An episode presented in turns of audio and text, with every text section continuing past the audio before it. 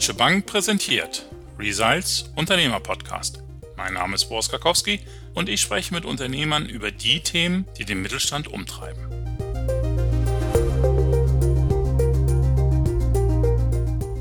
Die teuerste Unternehmensmarke der Welt ist angeblich 680 Milliarden US-Dollar wert. Auch wenn die allermeisten Marken von solchen Summen ganz weit weg sind, kennt jeder Unternehmer den Wert einer bekannten, positiv besetzten Marke. Eine starke Marke macht den Erfolg so viel leichter, weil die Marke immer auch ein Versprechen ist.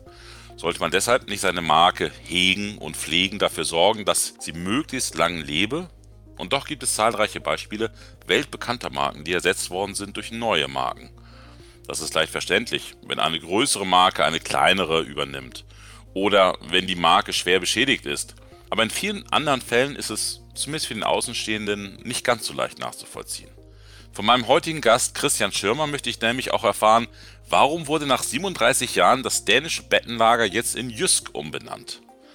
Und ich will vom Deutschlandchef des drittgrößten Möbelhändlers hierzulande erfahren, was steckt hinter der Entscheidung, wie rechnet sich das, was geschieht, um in Deutschland eine neue Marke möglichst schnell aufzubauen.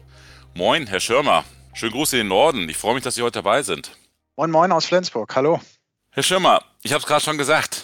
Mehr als drei Jahrzehnte gibt es jetzt schon in Deutschland das dänische Bettenlager. Jetzt nicht mehr. Jetzt heißt es Jysk. Warum der Abschied von der Marke? Nach 37 Jahren war der Begriff dänisches Bettenlager nicht mehr zeitgemäß. In der Zeit hat sich viel geändert und das insbesondere in den letzten Jahren, als Jysk und dänisches Bettenlager fusioniert sind. Und im Grundsatz wollen wir nicht mehr nur ein bloßes Bettenlager sein und auch so wahrgenommen werden, denn wir sind ein Anbieter für Scandinavian Sleeping and Living. Mal Hand aufs Herz, war die Entscheidung für Sie einfach oder trauen Sie dem alten Namen auch hinterher? Und wie war das bei den anderen? Wie war es bei den Kollegen? Das ist doch auch immer was Emotionales, oder? So eine Umbenennung. Das ist ein sehr emotionales Thema bei über 8000 Mitarbeitern alleine in Deutschland. Äh, viele Mitarbeiter sind seit Jahrzehnten in dem gleichen Unternehmen beschäftigt und haben eine hohe emotionale Bindung, nicht nur zum Unternehmen, sondern auch zu der Marke. Nichtsdestotrotz haben wir in der Jysk Group in über 50 Ländern einen einheitlichen Namen, nämlich den Namen Jysk. Und von daher wollten wir und wussten wir, dass eine Kommunikation und ein Einbeziehen der Mitarbeiter in die neue Marke Jysk eine Grundvoraussetzung ist für den Erfolg dieses großen Projektes. Andere Länder hießen auch nicht die ganze Zeit schon Jysk, sondern hatten auch sowas wie ein dänisches Bettenlager. Da war die Umbenennung schon ein bisschen früher, wenn ich das richtig weiß. Warum ist Deutschland, glaube ich, der letzte Markt gewesen, wo es diese Umbenennung gab? Gab es da irgendwelche speziellen Gründe, warum Deutschland eben als letzter? Ja, in allen anderen Ländern hat die Umfirmierung schon weit vorher stattgefunden. Die ersten Länder wurden Anfang der 2000er bereits von Jysk Sengeteus auf die kürzeren Namen Jysk umgewandelt, explizit in Skandinavien. Und die letzte Namensänderung vor Deutschland war dann dänisches Bettenlager Österreich, was in Jysk umgenannt wurde im Oktober letzten Jahres. Und das war letztendlich das Pilotprojekt im deutschsprachigen Raum, auch dann für Deutschland die Umbenennung von dänisches Bettenlager in Jysk als letzten Schritt des großen Projektes One Jysk auch durchzuführen. Hm. Wie geht man da jetzt ran, gerade auch als Deutschlandchef, der eben vielleicht auch an dem etablierten Namen hängt? Wie analysiert man die Nutzen, die Kosten einer Umbenennung eigentlich? Kann man das vorab überhaupt in Soll und Haben in Ziffern ausdrücken? In erster Linie ist es etwas, woran man glaubt. Und wir bei Jysk glauben an unser Geschäftsmodell. Und es ist in vielen Ländern europaweit belegt, dass dieses Geschäftsmodell von Jysk außerordentlich erfolgreich ist. Und von daher liegt es nahe, auch das Rebranding in Deutschland in den Namen Jysk zu verfolgen. Wir haben natürlich viele, viele Bemühungen im Vorfeld unternommen, um zu bewerten, was kostet uns dieses Rebranding. Aber das war eher zweitrangig, weil der Inhaber für sich entschieden hat, gemeinsam mit uns eine einheitliche Marke weltweit zu positionieren. Und von daher sind wir der Überzeugung, dass es nicht nur eine Investition heute ist, sondern eine Investition für die Zukunft. Und mit allem, was dazugehört, haben wir ein Projektvolumen was circa 250 Millionen Euro umfasst, inklusive der Veränderungen auch in unseren Stores in Deutschland. Wurden denn, wie man es sonst so oft hat, Kunden vorher befragt, was sie von dem Namen halten, ob sie den verstehen, ob es da irgendwelche komischen Missverständnisse gibt? Es gibt ja immer diese kleinen Anekdoten, wo es dann in irgendeiner Landessprache dann plötzlich ganz anders heißt, als man sich das so überlegt hatte. Also gab es diese Phase oder war das einfach dadurch entschieden, weil in der Zentral gesagt worden ist, das ist so und so machen wir es auch? Es gab diese Phase tatsächlich im Vorgang durch Österreich. Äh, Österreich ein deutschsprachiger Raum. Österreich hieß im Vorfeld auch dänisches Bettenlager als einziges Land im JUS-Konzern neben Deutschland. Und von daher hatten wir unglaublich viel Erfahrungen sammeln können, wie die Österreicher bei der Umfirmierung im letzten Jahr Oktober mit dem Namen und auch dem Veränderungsprozess umgehen. Und das war für uns letztendlich das Arbeitsdokument, die Arbeitsgrundlage, auch in Deutschland dieses Projekt vorzubereiten und dann in die Umsetzung zu bringen. Und es hat sich gezeigt, explizit in den entscheidenden Wochen vor dem Ende September, dem Rebranding, dass genau die gleichen Inhalte, die auch in Österreich eine Relevanz hatten, in Deutschland ein Thema waren. Das heißt, die Aussprache des Namens war der Top-1-Punkt, der bei vielen Bundesbürgern in Deutschland als Schwierigkeit hervorgehoben wurde. Wie spreche ich den Namen richtig aus? Und das haben wir natürlich im Rahmen unserer Marketingkampagne aus den Erfahrungen von Österreich aufgegriffen und dem direkt über soziale Medien in erster Linie entgegenzuwirken. Und auch unsere TV-Kampagne auf der Basis aufzusetzen. Was sind denn da bei so einer Umbenennung dann die ersten Schritte? Wen bindet man zuerst ein? Sind es die Mitarbeiter? Sind es die Lieferanten? Wem gegenüber kommuniziere ich das als erstes? Mit Ankündigung des Rebranding-Prozesses und der geplanten Namensänderung Dänisches Bettenlager zu Jüsken Deutschland im Januar diesen Jahres an alle Mitarbeiter war uns bereits klar, das ist ein hochemotionales Thema, wie schon bereits angemerkt. Und von daher war für uns ganz klar, dass dieser Prozess, der ja weit im Vorfeld schon begann, auch an alle Mitarbeiter in erster Linie kommuniziert werden muss. Das heißt, jeder Mitarbeiter soll wissen, dass in acht bis neun Monaten das Unternehmen seinen Namen wechselt. Und jeder Mitarbeiter war auch eingeladen, diesen Prozess aktiv zu begleiten. Das war Schritt eins. Schritt zwei war natürlich dann, das Projekt im Detail zu planen, interdisziplinär über die Fachbereiche zu organisieren, ein Projektteam zu implementieren, was in regelmäßigen Sit-ins letztendlich dieses Projekt begleitet, die Entwicklung bewertet und die letzte Phase war dann die aktive Umsetzung vor Ort in den Stores. Denn Sie müssen sich vorstellen, Sie müssen nach 37 Jahren so viele Touchpoints mit dem Namen Dänisches Bettenlager durch Jysk austauschen. Da kommt einiges zusammen und da sind 8000 Mitarbeiter gefragt, das aktiv zu begleiten und das auch mit Leidenschaft. Und das ist uns durchaus gelungen. Verliert man gerade jetzt in dieser frühen Phase, wenn der alte Name sozusagen nicht mehr präsent ist, der neue aber vielleicht noch nicht ganz so angekommen ist, Verliert man da Mitarbeiter, die irgendwie sagen, nee, das ist nicht mehr mein Unternehmen? Verliert man Kunden? Gibt es da erste Rechnung von Ihnen? Ich denke, auf Basis einer Namensänderung verlieren Sie weder Mitarbeiter noch Kunden. Vielmehr ist der Prozess, der dahinter erfolgt. Sie verändern ein Sortiment, Sie verändern Farben, Sie verändern Arbeitsprozesse, Abläufe. Und das ist etwas, wo viele Mitarbeiter sagen, das habe ich mir lange erwünscht, dass diese Veränderung kommt. Aber wir haben natürlich auch Mitarbeiter und Kunden, die sagen, das ist nicht mehr das, wie ich es kennengelernt habe über viele Jahre. Und dieses Thema begleiten wir auch durch intensive Change Management Prozesse innerhalb des Unternehmens und uns ist auch bewusst nach außen, dass wir den Kunden nicht nur über besonders gute Angebote und Preise, sondern auch über Stories und Inspiration für Scandinavian Sleeping and Living abholen müssen. Mhm. Sie hatten es eben vorhin schon gesagt, 250 Millionen Euro, das ist natürlich schon mal eine Ansage. Ich weiß, Fernsehspots sind nicht ganz günstig, aber wofür wird das Geld ausgegeben alles?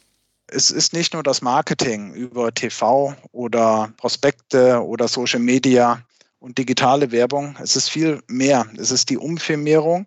Das heißt, jeder Store bekommt einen neuen Namen, eine neue Werbung und innerhalb von drei Jahren ein komplett neues Store-Layout. Das heißt, alle knapp 1000 Stores in Deutschland werden komplett umgebaut. Und das ist die größte Investition in diese Umfirmierung, in das Rebranding, dass wir also nicht nur den Namen und das Zeichen und das Schild ändern, sondern tatsächlich eine Transformation durchführen.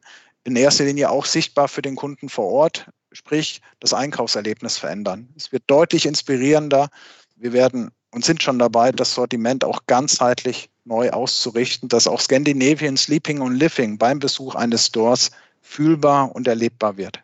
Wie messen Sie den Erfolg? Also wann fangen Sie an, den zu messen und was sind die Parameter, um festzustellen, das hat sich jetzt auch wirklich alles gerechnet? Wir haben bereits zwei Monate vor Ende September mit dem Rebranding begonnen, die Markenbekanntheit monatlich zu messen in Deutschland und tun das jetzt weiterhin auch monatlich, um zu sehen, wie entwickelt sich der Name Dänisches Bettenlager in der Bekanntheit rückläufig und auch zu sehen, wie entwickelt sich Jüsk in der Bekanntheit nach vorne. Und wir können nach den ersten vier Wochen dort schon deutliche Veränderungen wahrnehmen, dass die Marke Jysk an Bekanntheit deutlich zunimmt. Das heißt, dieses Markentracking wird unterstützt durch ein externes Unternehmen und wir bekommen monatlich Zahlen. Aber natürlich sind weitere Indikatoren Umsatzentwicklung, Kundenentwicklung und auch die Entwicklung in den Sortimentsbereichen, die wir bereits vollständig umgestellt haben. Und da können wir sehr, sehr positive Veränderungen wahrnehmen. Kann man das nach vier Wochen schon sehen, auch in der Markenbekanntheit, also wie der Wert vorher war von Jysk, wie bekannt die Marke jetzt ist? Ja, das kann man sehr wohl. Wir haben in Zusammenarbeit mit einem externen Dienstleister die Marke Jysk getrackt und können innerhalb der ersten vier Wochen schon eine Verdopplung der Bekanntheit der Marke Jysk im Vergleich zum Vorzeitraum feststellen. Von daher sind wir mit den Ergebnissen im ersten Step sehr zufrieden und verfolgen das monatlich weiter, um da sehr eng dran zu sein. Wann ist der Prozess für Sie abgeschlossen, wenn Sie gesagt haben, alle Geschäfte sind umgebaut, also in den nächsten drei Jahren, oder wird das doch noch ein bisschen länger dauern? Ich denke, wir haben heute, was die Sortimentsveränderung angeht, schon 40 Prozent unseres Sortimentes in der Veränderung erwirkt. Die Veränderung der Stores in den nächsten drei Jahren ist der nächste Schritt. Wir wissen aber auch, dass ein Rebranding kein Sprint ist, sondern ein Marathon. Und unter Berücksichtigung dieses Bewusstseins wird es auch in den nächsten Jahren ein stetiger Prozess sein, durch besondere Services, durch besonderes Einkaufserlebnis unsere Kunden gleichermaßen so an Jüst zu binden, wie in der Vergangenheit der Kunde das vom dänischen Bettenlager gewohnt war. Und das Thema Kosten, wird man das dann am Ende auch nochmal gegenrechnen? Also was passiert, wenn Sie jetzt zum Beispiel feststellen, die Markenbekanntheit ist doch nicht ganz so hoch, vielleicht nach bestimmten Zeiträumen, wie Sie sich das erwartet hatten, steuern Sie dann nochmal nach oder setzen Sie dann einfach auf den Zeiteffekt? Definitiv. Äh, dadurch, dass wir es so eng und monatlich verfolgen, haben wir auch schon erste Erkenntnisse und einen klaren Anspruch. Und wenn sich herausstellen sollte, jetzt gerade aktuell wieder in dieser Situation, kann der Prozess mit Corona und länderspezifischen Lockdowns durchaus etwas ausgebremst werden, werden wir natürlich nachbessern. Aber wir haben die Kosten wie immer bewusst vor Augen und werden uns an unseren Budgets orientieren. Sollte die Erfordernis aber da sein, werden wir gemeinsam Entscheidungen treffen, um die Marke über das Budget hinaus nach vorne zu entwickeln. Herr Schirmer, Dankeschön. Also sehr, sehr spannend. Meine Frage an Sie zum Schluss.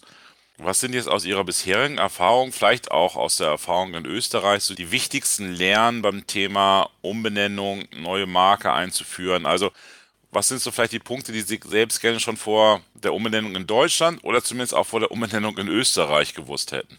Was wir vorher schon wussten, ist, wenn Sie ein Handelsunternehmen umfirmieren, dann ist die Marke sichtbar durch den Mitarbeiter vor Ort.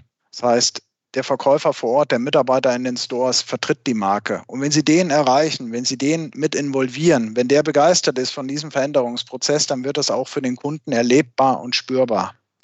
Das war eine wesentliche Erkenntnis für uns und äh, wir sind sehr stolz darüber, dass wir das vorher für uns schon definiert hatten, weil das war sicherlich ein Erfolgsfaktor. Ein weiterer Punkt ist, dass wir sehr im Austausch waren mit allen Abteilungsbereichen und Unternehmensbereichen, denn der Veränderungsprozess ist ja nicht nur eine Sache des Einkaufs oder des Vertriebs, es betrifft auch IT, es betrifft Kommunikation, es betrifft den Bereich Marketing und alle Bereiche müssen gleich an dem Strang ziehen und diese Veränderungen vorantreiben. Und dazu braucht man eine hohe Motivation, weil es ist nichts, was im Tagesgeschäft alltäglich ist, so ein Veränderungsprozess. Und da ist Leidenschaft und Engagement gefragt und das durften wir auch feststellen. Wenn wir es heute nochmal tun dürften, dann würde ich sagen, gibt es im Detail Punkte, die man ruhig zwei oder dreimal noch bewerten darf und nicht sofort den Haken setzt, sondern einfach nochmal nachfest, um ganz sicher zu sein, dass der Punkt im Projektplan auch wirklich zu aller Zufriedenheit erfüllt ist. Aber das ist auch der einzige Punkt, den ich an der Stelle nennen kann. Da würde ich jetzt trotzdem gerne noch mal ein konkretes Beispiel für hören. Ein konkretes Beispiel ist, wir haben 8000 Mitarbeiter, die Firmenkleidung tragen und vorher mit dem Logo dänisches Bettenlager. Und uns war klar, mit der Veränderung zu Jysk gibt es neue Company Closes Firmenkleidung im Unternehmen mit dem Namen Jysk. Der Prozess von der Beschaffung bis zur Bestellung der Firmenkleidung war eindeutig. Aber die Frage, was passiert mit der alten Firmenkleidung, noch nicht final beantwortet.